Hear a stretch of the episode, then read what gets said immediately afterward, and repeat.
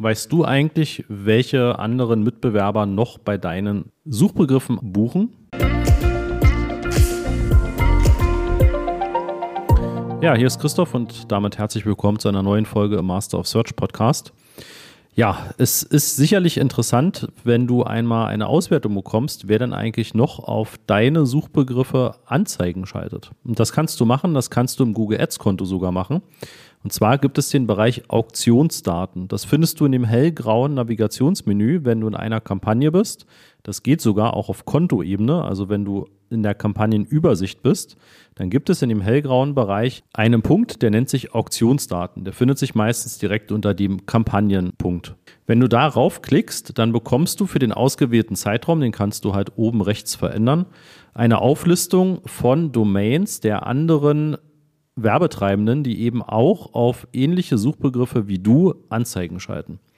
Ja, und dazu bekommst du dann auch noch Informationen, wie ist denn deren Anteil an möglichen Impressionen, also wie oft wird deren Anzeige geschaltet im Vergleich zu allen verfügbaren Suchanfragen auf Google. Ne? Also alle Suchanfragen auf Google zu einem Begriff sind 100 Prozent. Und wenn du 60 Mal gezeigt wurdest, dann hast du halt 60 Prozent Anteil an möglichen Impressionen.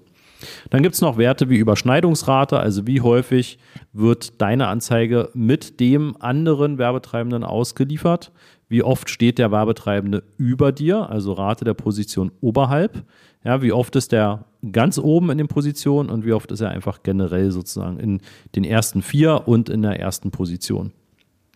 Ja, und damit kannst du einfach schön sehen, wer eigentlich da noch sich alles mit dir tummelt. Ne? Und du kannst auch, wenn du oben rechts verschiedene Zeiträume auswählst, sehr gut vergleichen und gucken, ob aktuell vielleicht ein paar dazugekommen sind, die vor 30 Tagen noch nicht dabei waren oder Anfang des Jahres vielleicht deutlich mehr Auktionsdaten, Werbetreibende dort stehen und eben aktuell weniger. Damit kannst du oftmals auch Erklärungen finden, warum beispielsweise dein Klickpreis sich erhöht hat, warum du nicht mehr so viele Conversions bekommst. Das kann oftmals eben in deinem Wettbewerb liegen. Und mit den Auktionsdaten kriegst du so einen ersten Eindruck davon. Ja, und du hast überhaupt mal einen Überblick, wer denn eigentlich da sich noch in, deinem, in deiner Begriffswelt tummelt ne, und ob das eben vielleicht mal einen genaueren Blick wert ist. Ja, das sind also gratis Möglichkeiten, wie du das auswerten kannst innerhalb von Google Ads. Darüber hinaus gibt es natürlich noch externe Tools wie SEMrush, wo du dann eben nochmal deutlich mehr Informationen bekommst, wo du auch sehen kannst, auf welchen Suchbegriffen sind diese Werbetreibenden dann eben auch wirklich mit einer Anzeige aktiv. Aber innerhalb von Google Ads kannst du auch schon wirklich damit eine Menge anfangen. Ja, du musst nur ein bisschen aufpassen. Äh, du findest über diese Kampagnenübersicht Auktionsdaten bekommst du nicht die Information auch für die maximale Performance-Kampagne.